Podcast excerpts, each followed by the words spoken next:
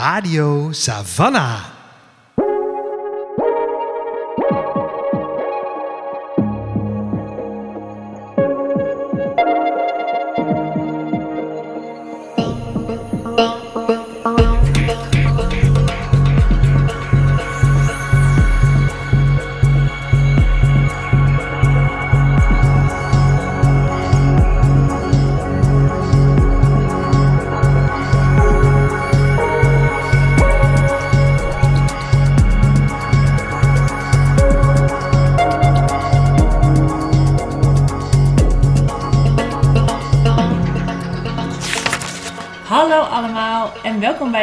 Aflevering van Radio Savannah, de podcast van boekwinkel Savannah B. Ik ben Suzanne En ik ben Dola. en Savannah B is een onafhankelijke boekwinkel in het centrum van Utrecht. Wij zijn gespecialiseerd in feministische literatuur. Voor ons wil dat zoveel zeggen als literatuur op het snijvlak van gender, queerness, dekolonisatie en het klimaat. En in elke aflevering van de podcast zetten we een boek, verhaal of persoon in het zonnetje. Van Hm. wie wij vinden dat diegene een eh, grotere, fellere en uitbundigere spotlight eh, verdient. In deze aflevering eh, doen we dat niet met één boek, maar met heel veel boeken. Mhm. Want het is onze eindejaars special. Yay! Wee! Is het onze eindejaarsconferentie? Nou, zo zou ik het niet willen noemen. Zoveel grapjes kunnen we niet beloven. Maar het is ook vooral een fijn moment om even... Wij zitten hier lekker met een eh, grote doos After Eight en een pot thee. Met een hele stapel boeken om ons heen. Nostalgisch terug te denken aan het afgelopen jaar. Ja. Wat hebben we gelezen? Wat vonden we mooi? Waar kijken we naar uit? Wat gebeurt er nu in de laatste weken in de winkel? Het is allemaal erg eh, decembers. Heel erg. Ja, Ja. En, en knus en gezellig. ja. Dus uh, kneuter lekker met ons mee. Radio Savannah. Eh, ook in eh Savannah Bay, de winkel, zijn we druk aan het eh, terugkijken, aan het opwarmen en aan het eh, decemberen met elkaar. En dat doen we traditiegetrouw met een eh, hele mooie winteractie. Een eindejaarsactie die heet Light a Fire, Share a Story. En daar gebeurt van alles in en omheen. Ehm, maar centraal staan hartverwarmende boeken om jezelf of een ander cadeau te geven. Ehm, we hebben met allerlei mensen van het team een heleboel leestips verzameld. Die kun je allemaal terugvinden op onze website, in de winkel zelf natuurlijk. We zetten het ook in de show notes van deze aflevering. Met verhalen waarbij deze mensen een vuurtje ging branden in hun hart. Een warm vuurtje, een boos vuurtje, een eh, herkenningsvuurtje. En waarvan zij vinden dat het eh, nou, door alles en iedereen gelezen moet worden. Dus eh, dat gaat alle kanten op. Qua inhoud, qua soort boeken. Maar het zijn wel eh, nou ja, dikke vette aanbevelingen uit naam van Savannah B. Zeker. Dus dat is superleuk als je nog denkt... Goh, wat zal ik eens op mijn verlanglijstje zetten voor kerst? Of gewoon voor de fun Ja. dan eh, is dat echt de place to be om daar eens eventjes doorheen te scrollen. Mocht je nou zelf ook een tip hebben voor ons, voor je medelezers, Mhm. kun je die delen. Als je eh, jouw verhaal deelt, share a story, Hey. ehm, zijn we daar ontzettend blij mee. En dan voegen we die toe aan onze lijst van tips in de winkel en online. En dat doe je natuurlijk niet voor niks, want je maakt ook nog kans op een half jaar gratis Savannah Surprise. De Mhm. boekenservice waar je een verrassingsboek krijgt, helemaal custom made op basis van jouw smaak, interesses en eh, wensen. Ja, iedere maand eentje. Iedere maand eentje, eh, ja. Bij op de bus. ja, zeker. Dus eh, alle, alle reden om het te doen. Er, een mooi boek dat bij jou een vuurtje heeft aangestoken. Een vuurtje dat je door wil geven. En je wint er ook nog eens gratis boeken mee zelf. Ja, het is echt win-win-win hier. Als je nou mee wil doen, dan vindt alles gewoon op de website. Maar de simpelste manier om mee te doen is om via de socials of via de mail gewoon te laten weten wat jouw boekentip is. Waarom Ja. dat een vuurtje bij jou doet branden, waarom je dat door wil geven. En dan eh, voegen we je tip toe en maak je dus ook kans op eh, een half jaar gratis van een surprise. Het is voor ons altijd heel leuk om boekentips van eh, jullie terug te krijgen. Want wij verzamelen natuurlijk veel boekentips voor de podcast en in de winkel. Mensen komen natuurlijk heel vaak met vragen naar de winkel. Maar het is heel leuk om een keer ook andersom. En er komen soms ook boeken binnen die we helemaal niet hebben in de winkel. Of waar we niet aan gedacht hebben, die ons voorbij zijn gegaan. Dus het is altijd leuk om het van jullie binnen te krijgen. ja, we worden er altijd heel blij van. Ja, zeker. Maar eh, over boektips gesproken. Ja, Zitten er boeken in de, in de selectie van Savannah B, Lola, die bij jou een eh, vuurtje aansteken? nou. Eh, ja, want wij hebben niet alleen een hele serie teamtips, maar ook de officiële Light a Fire Gouden 12. Dat zijn 12 boeken waarvan wij vinden dat iedereen ze zou moeten lezen. Mhm. En eh, nou, dat zijn uiteraard 12 geweldige boeken. Ja, en met heel veel variëteit er ook in. Ja. Er zitten prentenboeken bij en YA-boeken en volwassen boeken en fictie en non-fictie. En eh, meer griezelige boeken, meer geschiedenisboeken, meer literaire Ja. boeken. Echt voor elk wat wils. Ja, Dus, eh, en ook wel met een beetje een winters ja, gevoel erbij. Niet eens per se altijd dat het zich afspeelt in de winter, maar gewoon een, een ja, decemberigheid. decemberigheid. Whatever that means. Ja. Eh, zit bij al die 12 eh, tips. Dus in totaal heb je echt een extreem groot aantal boeken Ja. waar je uit kunt kiezen. Al je kerstcadeautjes in één keer. Precies, precies. En wij dachten, wij vissen uit die gouden 12 nog even onze extra ronkende aanbevelingen. Ja. Eh, mocht je denken, help, waar moet ik beginnen? En nou ja, we hebben ze volgens mij allebei al een keer besproken in de podcast. Maar Mhm. ze hebben enorm onze stamp of approval. En we vinden dat iedereen ze moet lezen. En ze hebben ook bij ons een eh, vuurtje aangewakkerd. Ja. Eh, nou ja, mijn tip, ik was dus heel blij dat hij ertussen zit. Dat is het boek Onze Vrouwen Diep in de Zee van Julia Armfield. Dat is de vertaling van Our Wives Under the Sea. Eh, de vertaling is door Carina van Santen en Martine Vosma voor Podium. Dit jaar uitgekomen en gelijk vertaald. En dit is een van de boeken die zo'n beetje via via opeens bij mij binnenkwam. Die ik begon te lezen zonder echt te weten wat het was. En ik was er helemaal weg van. Het was heel anders dan ik had verwacht. En ik vind hem ook een beetje anders dan hoe die door de uitgever zelf wordt Mm. aangeprijsd. het is namelijk het verhaal van eh, twee vrouwen. Ze zijn getrouwd. Ehm, en zij, een van de twee is eh, onderwater eh, onderzoeker. Dus zij gaat in een submarine, gaat zij onder water met een klein team. Ze doet alle onderzoek, ze vergaart allemaal data en is telkens een paar weken weg. En dan komt ze terug en is weer een tijd bij haar vrouw thuis. En dan wonen ze samen in huis. Ehm, en dan gaat hun relatie verder. En op een gegeven moment ehm, is het toch voorgevallen dat de vrouw, de diepzeeduiker, niet meer terugkwam. Ze zou voor een paar weken weggaan. Dat werd langer dan een paar weken. Dat werd op een gegeven moment een paar maanden. En de vrouw die thuis bleef, dacht dat ze misschien wel was overleden, Ja. was verdwenen. Er was weinig informatie over wat gebeurd was. En uiteindelijk is ze teruggekomen, toch? Maar blijkt nou dat de onderzeeduiker ehm, niet meer dezelfde vrouw is die ze was toen ze vertrok. Dus we hebben telkens in dit boek krijg je twee verschillende, van alle twee de vrouwen, alle twee de echtgenoten, krijg je omgewisseld het perspectief. Eh, en aan de ene kant hebben we dus de vrouw die ehm, eh, is achtergebleven en die nu moet leren om te gaan met haar echtgenoot, die volledig anders is, die ook steeds meer zeeachtig lijkt te worden. Ze is erg lethargisch, ze kan niet goed uit bed, ze wil heel graag zout water drinken, ze ligt graag in bad. Ze, ze, ze merkt dat haar huid ook een beetje begint te veranderen in een soort schubachtige substantie. Ah, is dat allemaal heel spannend. En tegelijkertijd is de vrouw die achtergebleven raakt ook in een soort stress van... ehm, betekent dit dat mijn vrouw van mij weg wil? Mijn vrouw liever bij de zee zijn dan bij mij. En daar komt allemaal trauma naar boven, zeg maar. Dus het is heel interessant psychologisch gezien wat daar gebeurt. En super interessant, omdat je telkens denkt...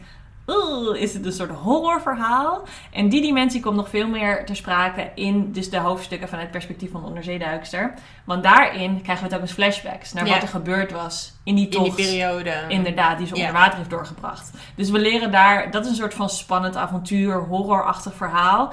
En de andere hoofdstukken zijn meer een psychologisch verhaal over een huwelijk dat uit elkaar begint te vallen.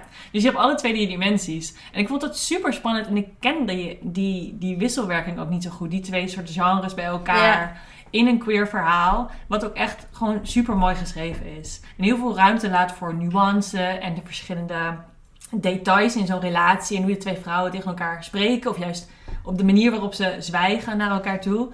Ik vond het super interessant en ik had hem eh, in, in een ruk uit.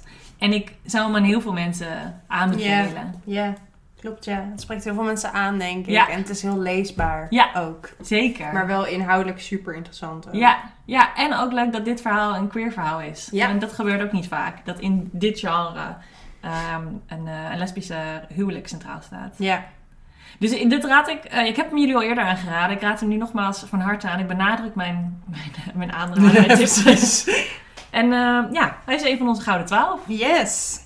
Mijn favoriet van de Gouden Twaalf is Ellie Smith. Yay! Companion Piece. Dit jaar uitgekomen en vertaald als gezelschap. Uitgegeven bij Prometheus. Het soort van companion piece. Een soort van eh, toevoeging aan Ellie Smith's seizoenskwartet. Ehm, en wat eigenlijk heel erg voortborduurt op allerlei thema's die ook al in het seizoenskwartet voortkomen. En dan op zijn Ellie Smith, zeg maar. Dus eh, het boek gaat over Sand, die op een dag, eh Sand is kunstenaar, en die krijgt op een dag een beetje een vreemd telefoontje van een oud studiegenoot, waar ze nooit echt wat mee heeft gehad.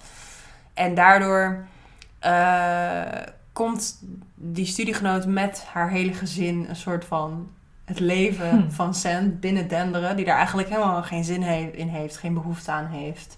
Eh, maar eigenlijk ook wel weer eenzaam is. Haar vader is ziek. Eh, het speelt zich af in tijden van corona. eh, waarin op bezoek gaan bij je zieke familieleden ook wat ingewikkeld is. Ehm, en dat zorgt voor hele mooie beschouwingen, maar ook een hoop misverstanden, rare sociale interacties. Maar ook, en dat vind ik heel erg des Ellie Smiths, heel veel warmte en toch een soort van schoorvoetende genegenheid die mensen naar elkaar hebben. Mhm. Ehm, wat ik allemaal erg vind passen bij december. Een tijd waarin misschien veel mensen ook naar hun familie teruggaan. eh, en daarin, eh, nou ja, dat moeten navigeren. Mhm. Ehm, en er zit een heel soort van laatste derde deel in over een, eh, iemand in tijden van de pest. Die eh, als eh, meisje mannenwerk wil doen. En dat natuurlijk niet mag.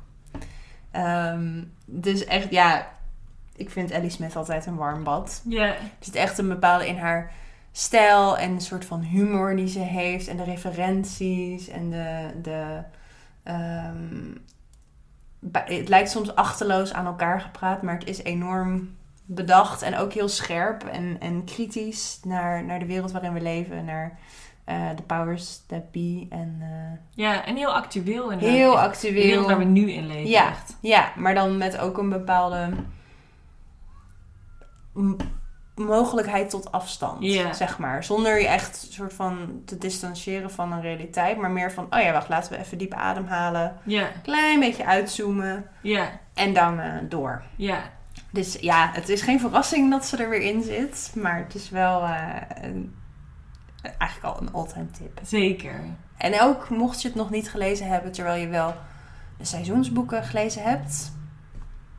Dit is het moment. Ja, een mooie afsluiter. ook. Mooie En afsluiter. dan ook een decemberboek. Ja, precies. nog een punt achter te zetten. Ja. ja, nou wie weet. Misschien gaat het tot in het einde der tijd door. Dat weten wij natuurlijk niet. Dat is ook waar. We hebben het er niet gevraagd. Ehm, maar lees Ellie Smith gewoon altijd. Ja, Vooral nu, maar ook altijd. ja. Dit zijn twee van onze tips uit de, uit de gouden top 12. Ehm, kom vooral langs bij de winkel. Hou onze socials in de gaten. Daar vind je alle andere teamboeken. En deel je eigen tip. Lees de tips van het team. En zo kom je de, de lange wintermaanden wel door. Nou, dat is wat er nu allemaal eh, staat te gebeuren Ja. nog. En wat we de komende weken voor ogen hebben. Eh, maar het is natuurlijk een eindejaarsaflevering. Een eindejaars special. Dus we gaan ook even rustig terugkijken naar het jaar dat we gehad hebben. Ons eindejaarslijstje. Inderdaad, ja. ja. Hoe, wat, voor, eh, wat voor boekenjaar heb jij gehad, Lola? Heb je lekker gelezen? Zaten er veel verrassingen bij? Nou, dat is een goede vraag. Maar, ehm, ik, heb op, ik heb echt een paar hele leuke, hele fijne boeken gelezen. Maar het ging allemaal niet... Soms zit je zo enorm in een leesflow. En dat heb Mhm. ik niet zo heel vaak gehad dit jaar. Dus ik heb best wel veel boeken begonnen en niet uitgelezen. Best wel wat boeken dat ik dacht, nou, ik ga dit maar lezen, want ik moet toch lezen, want anders dan Mm. ben ik ook niet blij. Ehm, en wel dan bijvoorbeeld op vakantie of zo echt weer een flinke ruk gemaakt. Maar ik merkte heel erg, de wereld ging weer open. De aandachtspannen werd wat korter. Mm. En ehm, ja, ik heb wat, wat, wat fragmentarisch. Ik ben meestal best wel een steady lezer. Gewoon Mhm. netjes elke avond sowieso. En dan vaak nog wel even... Daar had ik mijn, eh, dat, dat had ik wat minder gehad dit jaar. Ja. Maar ik denk ook wel dat het een contrast voelde als een groter contrast, omdat ik in al die lockdowns en al dat gedoe Ja. heel veel gelezen heb. Ja. Dat was echt zo'n soort van strohalm. Van, Ja. oh ja, dan ga ik een boek lezen nu. En dan is het contrast, omdat het leven natuurlijk nu weer heel anders is. Voor mij althans. Eh, best wel groot ook. Ja. Ja. Dus ik moest weer even mijn ritme en mijn balans zoeken. Ja. Zijn er bepaalde boeken geweest die je uit die funk hebben geholpen door het jaar heen? Of bepaalde momenten? Mm, nou, ik merkte wel dat het dus hielp om een beetje korte boeken te lezen. Mhm. Dus de enorm dikke pillen zijn dan niet per se altijd waar ik blij van word. Eh, opvallend, en dat komt zo ook bij mijn favorieten wel terug, wel wat non-fictieboeken. Dus Mhm. bijvoorbeeld Antiboy, die we in onze laatste podcast aflevering bespraken. Ga die gauw luisteren als je dat nog niet hebt gedaan. en ga dan ook het boek lezen. Ehm, dat, ja, van dat soort van compacte boeken, die trokken me er dan wel weer uit. Ja. Ja. Dus eh, ja, ik vind het ook niet erg of zo. Het is natuurlijk lekker om dan te kunnen zeggen, nou, ik had echt het leesjaar van mijn leven. En ik heb allemaal nieuwe, forever favoriete boeken gelezen. En er was geen enkele misser. En ik heb alles waar ik in begonnen ben uitgelezen. Ja. Dat was niet dit jaar. Nee, fair. Ja. Maar ja, wel heel veel mooie boeken gelezen waar we het zo meteen over gaan hebben. Ja. Hoe was jouw leesjaar? Ja, ik, ik, ik heb wel een ander leesjaar gehad. Ik heb best een heel fijn leesjaar gehad. Ik was nu ook weer even door mijn lijstjes heen aan het gaan om te kijken wat mijn favorieten zijn, die we zo meteen met jullie delen. En ik heb dus heel veel, ik kon echt heel moeilijk kiezen. Mm. Er zitten heel veel fijne boeken in. Ik heb heel veel leuke tips gehad van mensen. Mm. Ze zeiden, heb je hier wat van gehoord? Probeer dat eens. Of dat ze boeken voor de podcast gingen lezen. Die Ja. ik zo leuk vind dat ik dan ook alle andere boeken van die auteur... of tenminste een aantal andere op ben gaan zoeken. En daar zaten dan weer allemaal mooie, mooie boeken tussen. Ik, maar ik denk dat het ook komt omdat mijn lockdown iets anders was. Mijn lockdown was... Ik had helemaal geen rust om te lezen tijdens de lockdown. Mm. Ik was zo stressvol, zoveel overwerk, zoveel extra uren. Paniek rond alles. Dus ik heb heel weinig gelezen. Of tenminste heel slecht gelezen. Met weinig aandacht en plezier gelezen tijdens de lockdowns. En ik denk dat dit voor mij juist weer een jaar was dat ik dacht, ah, lekker. Lekker. Oef. Weer gewoon, fijn, rustig in het leven staan. En dan ook makkelijker plezier halen uit het lezen. Ja. Ja. Dus ik heb, ik heb heel veel leuk en best wel gevarieerd inderdaad eh, ook gelezen. Ik, eh, ja, ik ben wel blij met mijn leesjaar, met mijn boekenjaar. En heb je, doe je een goede leesvoornemens voor volgend jaar? Soms doe ik dat wel. Ik ben gestopt met het kwantificeren Mhm. van mijn leesvoornemens. Dat is een eh, Goodreads habit die ik op een gegeven moment wel echt af heb moeten eh, schudden. En dat is me inmiddels wel gelukt. Ik heb wel altijd goede leesvoornemens om proberen er een soort variatie in te houden. Mm. Ik heb soms de neiging om, omdat ik dus ook graag detectives lees, dan als ik dan een keer een detective lees die ik leuk vind. Ik heb nu bijvoorbeeld een, een paar maanden geleden, nee, een paar weken geleden, kwam ik in de Anne Cleves Tunnel. En dan wil ik alleen maar alle boeken lezen over Jimmy Perez op de Shetland Islands. Nou, helemaal leuk, maar er zijn er dan twaalf van. En dan, en dan lees ik wekenlang alleen maar over Jimmy Perez op de Shetland Islands. Ja. Trouwens, hartstikke leuk, moet je vooral doen als je van detectives houdt. Eh, maar een beetje variatie erin te houden, dat Ja. probeer ik wel altijd als voornemen. Ja. Dus volwassen boeken en kinderboeken, fictie, non-fictie, graphic novels, wat poëzie. Probeer ik wel, eh, daar probeer ik wel aan vast te houden. Maar niet per se met aantallen. Nee. Nee. Jij?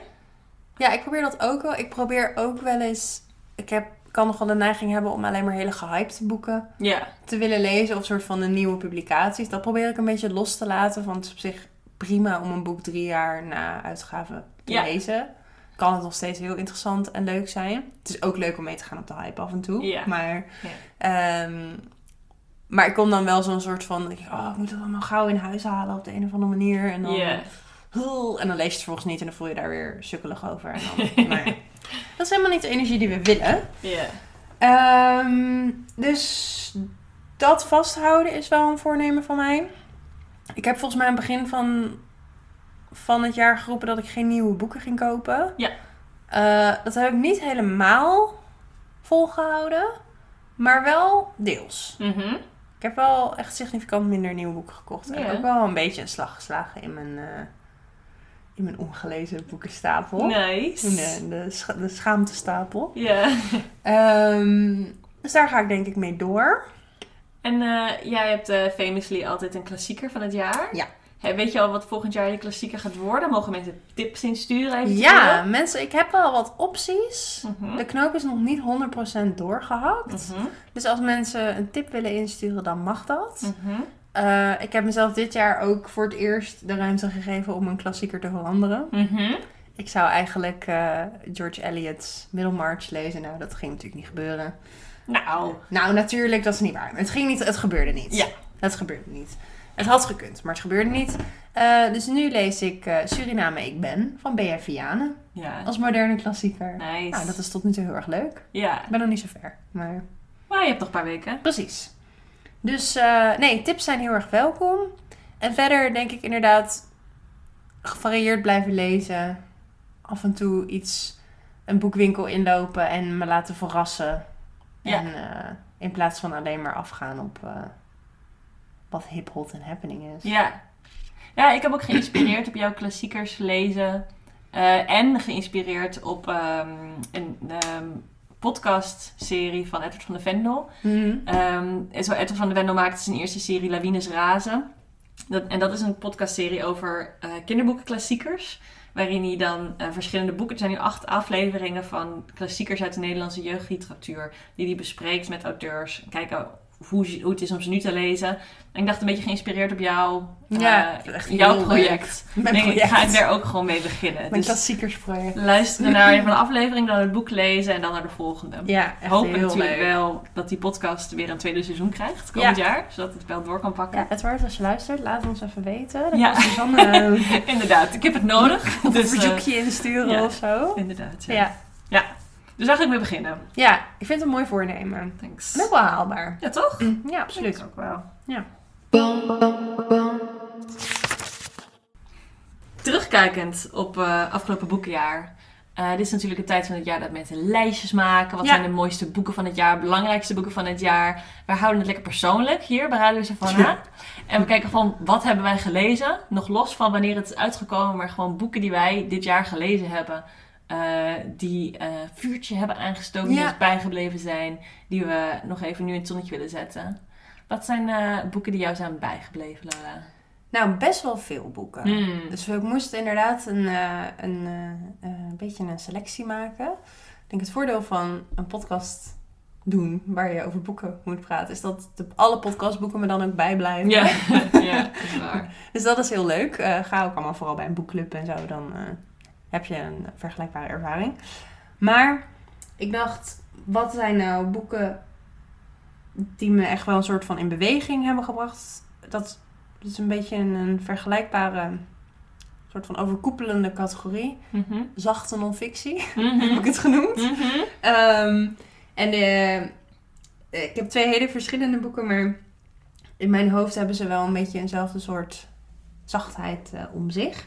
En de eerste is 84 Charing Cross Road van Helene Hanf. Dat is een non-fictieboek waarin ehm, briefwisselingen opgenomen zijn tussen Helene Hanf, die een schrijver is in New York in de jaren, het begin, eind jaren 40. Mhm. Eh, en een ja, soort van tweedehands boekwinkel, antiquariaat in Londen op 84 Charing Cross Road. En eh Helene Hanf die schrijft naar hun met allemaal, nou ja, voor mij als buitenstaander, bizarre requests voor boeken. En die zegt dan, ja, als jullie dat naar me opsturen, ik heb niet zoveel geld, maar dan stuur ik wel, eh, weet ik veel wat naar jullie op en dan komt het wel ongeveer goed. Ehm, en daar ontstaat dus over twintig jaar een soort hele liefdevolle relatie tussen mensen die elkaar nog nooit ontmoet hebben. Eh, puur op basis van die correspondentie die zij hebben over die boeken, maar op een gegeven moment ook over het leven, over nou ja, de, het rijlen en zeilen van een boekwinkel, maar ook het Londen van na de Tweede Wereldoorlog en de, de armoede en de schaarste die er toen nog was. Ehm Helene Hanf en haar schrijverschapsperikelen. Ehm, en al dat soort dingen meer. En dat is echt heel lief en warm en gezellig om te lezen. Ja. En dat is dus een enorme bestseller geworden. Destijds ook al. En eh, nog steeds eh, in druk. Ja. Ja, en nu, nu ook in vertaling Ja, beschikbaar. ja. Onder andere bij Savannah B. Bijvoorbeeld. ja.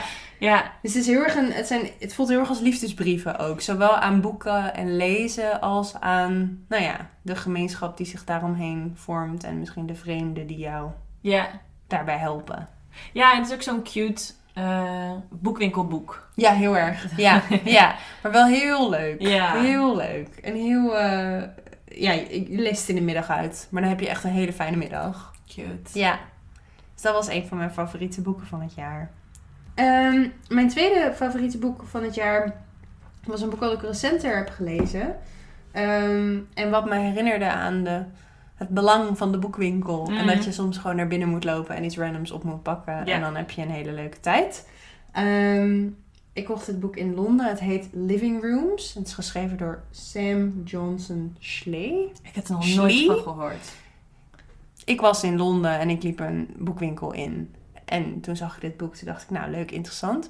Toen ging ik het ook nog afrekenen, uiteraard. En toen ging ik het ook nog afrekenen. Niet eens stelen.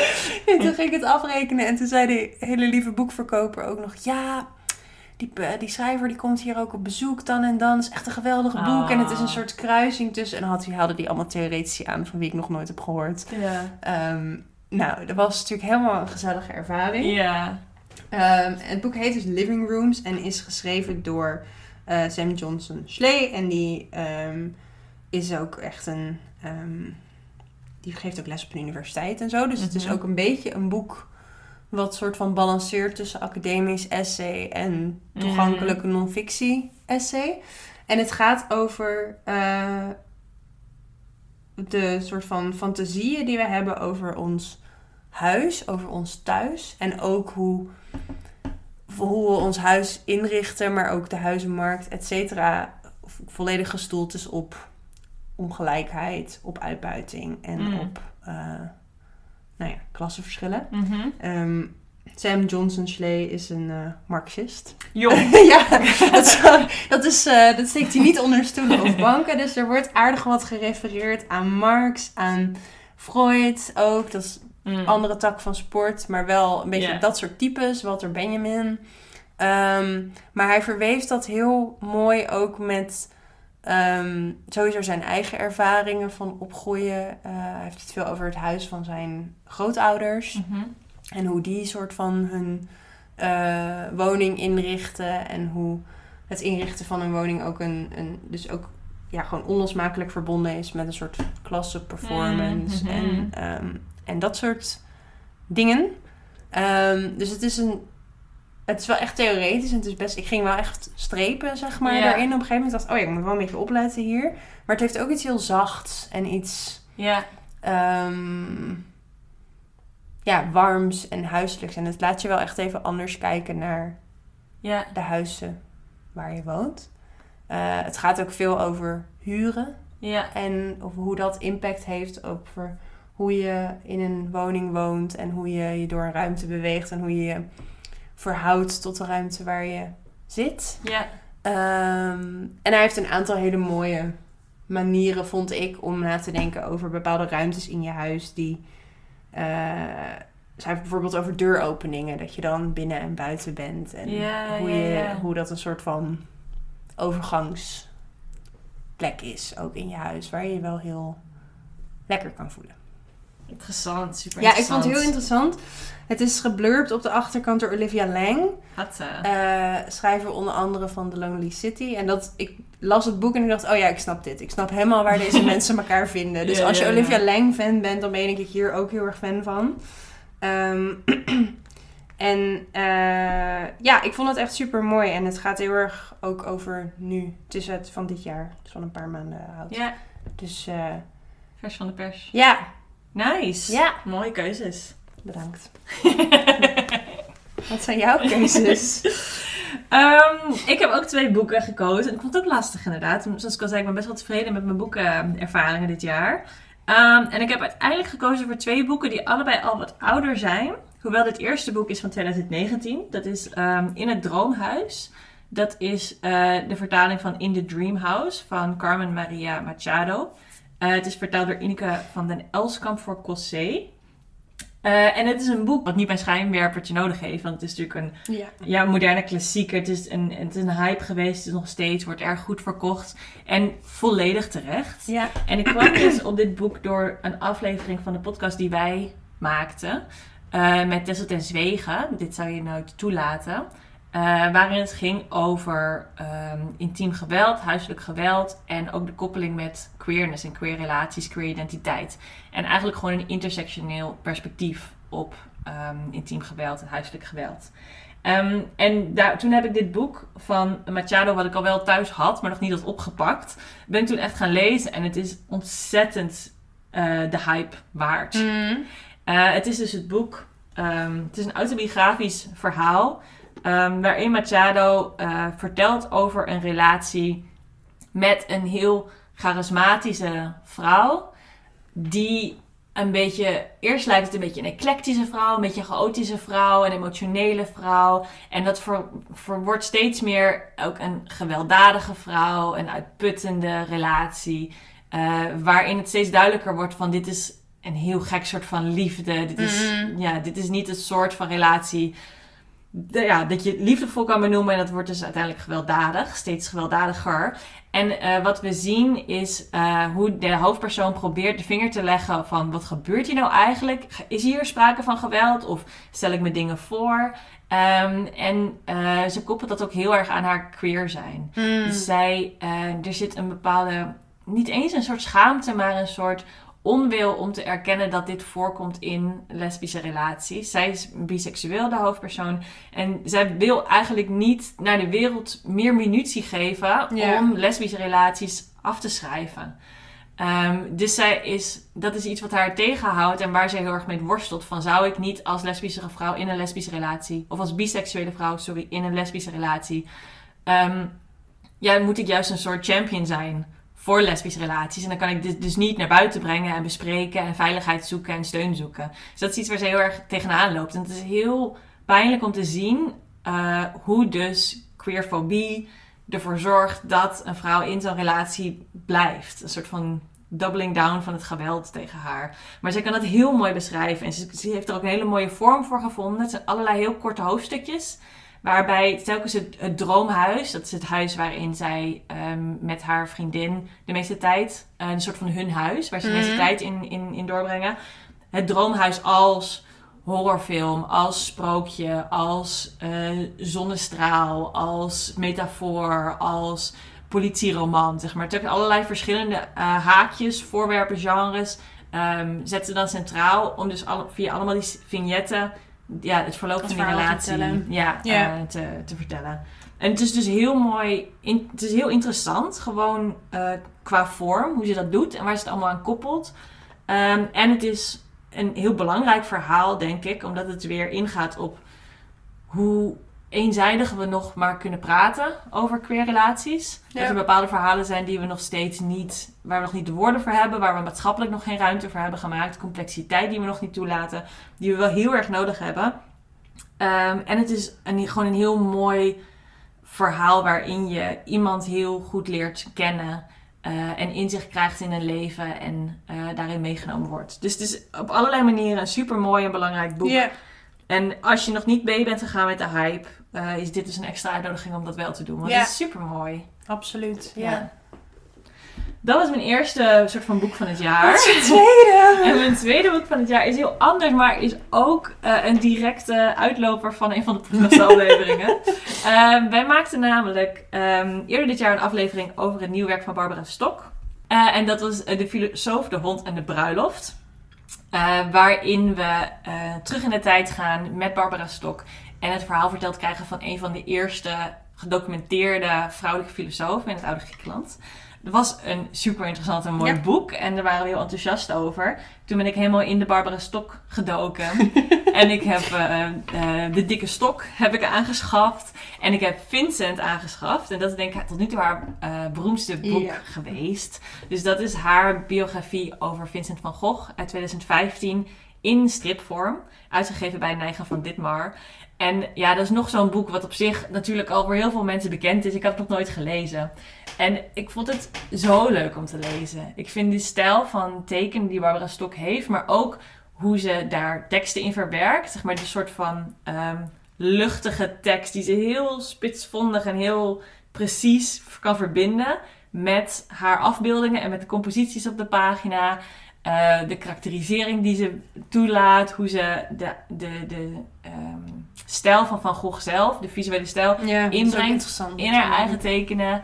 Eh, dan zeg maar de verschillende dimensies ook, de verschillende hoofdthema's uit dat werk. Dus over eh, leven met beperkte middelen en daar een soort van romantiek in vinden, maar daar ook een deels aan ten onder gaan. Mhm. De verschillende relaties die hij opbouwt met andere kunstenaars, een soort van buiten, steeds verder buiten die gemeenschap komen staan. Maar ook de, het plezier in het schilderen zelf, die dan ook soms weer een beetje naar het maniacale toe gaat. Ik vond het super mooi om te lezen. Het is ook iets wat ik wil lezen en dan op, direct opnieuw wil lezen.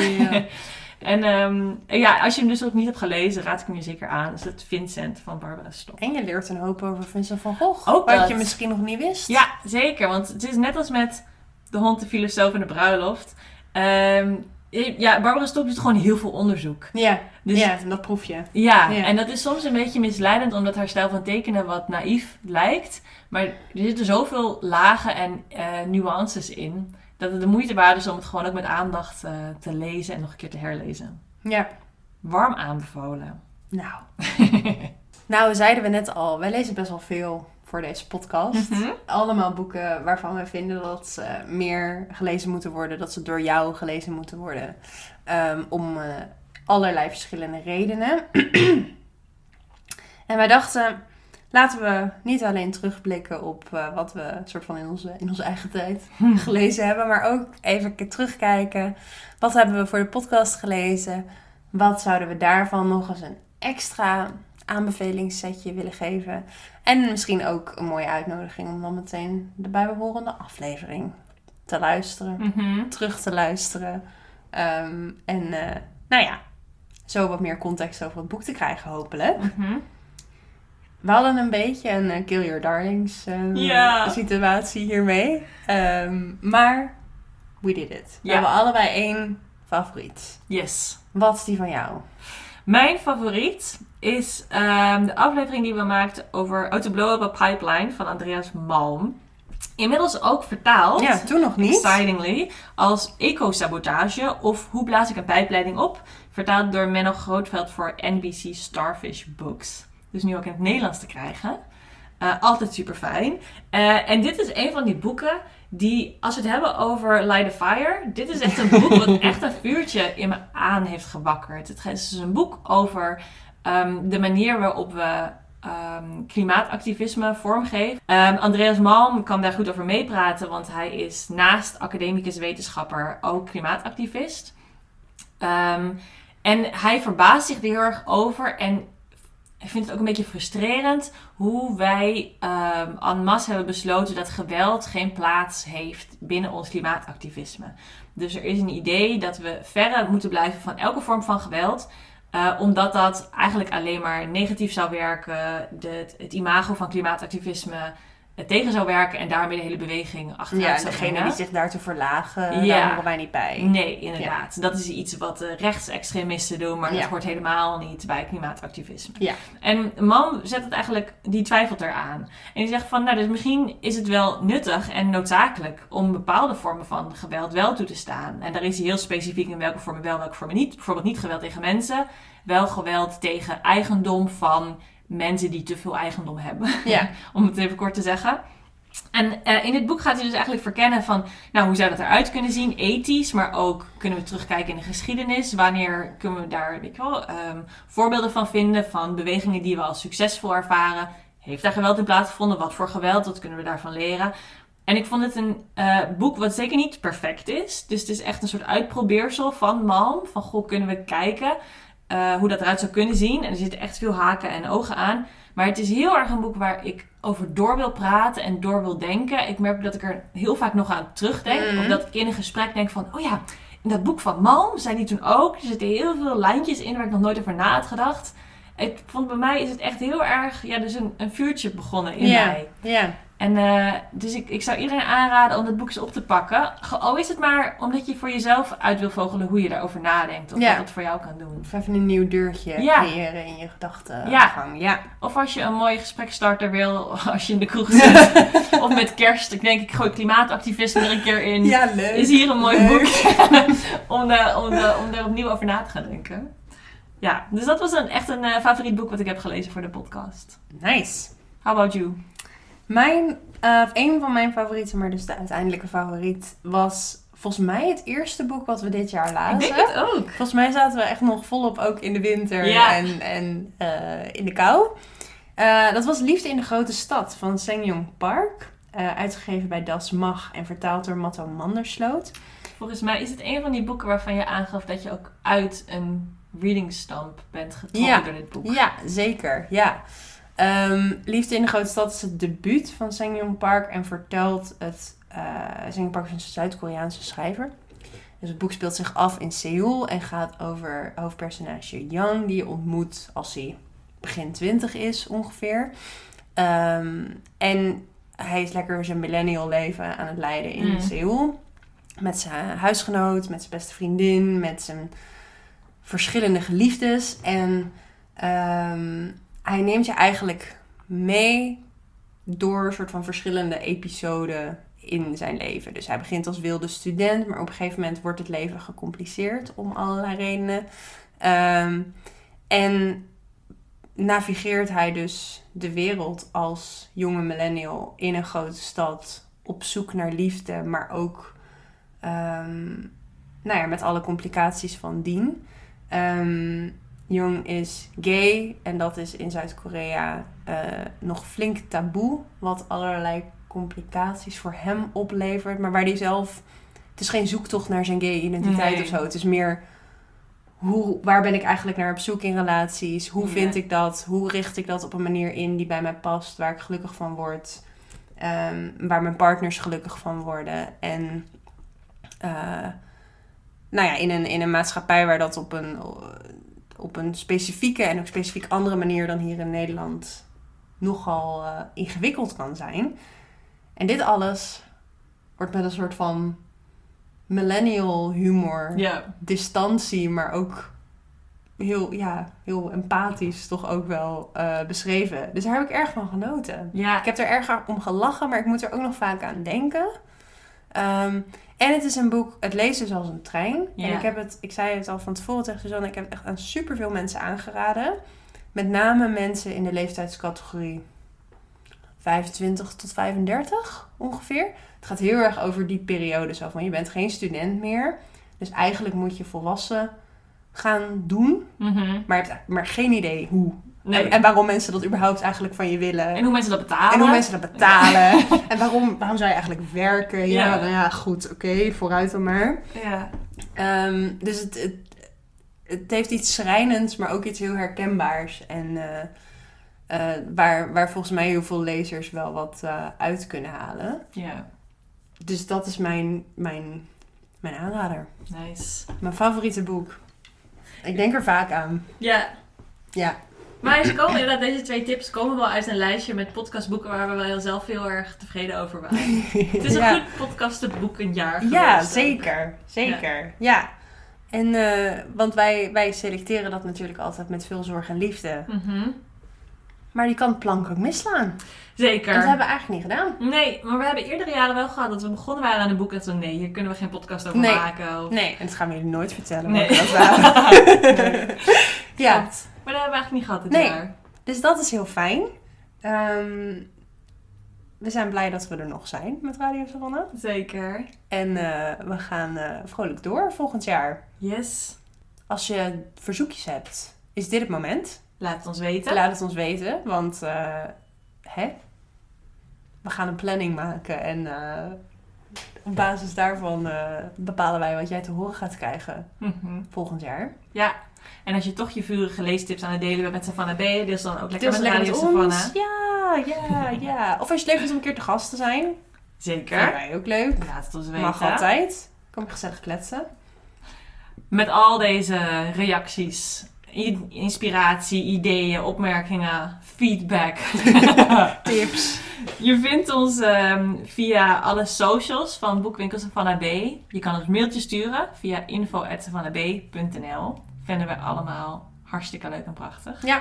We hopen dat jullie ook een heel fijn boekenjaar hebben gehad. Ja. We wensen jullie een heel mooi literair eh, 2023 toe vanaf hier. Ehm, en voor nu willen we jullie bedanken voor de leuke berichtjes dit jaar, voor het luisteren dit Ja. jaar, voor het meelezen dit jaar. Ehm, maar in het bijzonder bedanken wij natuurlijk, als van altijd, Koeflux voor het maken van onze intro en outro muziek en Rieke Blom voor het maken van ons logo. Bedankt voor het luisteren. Heb een fijne december. Jullie horen ons weer in januari. Tot dan! Doei! Bye!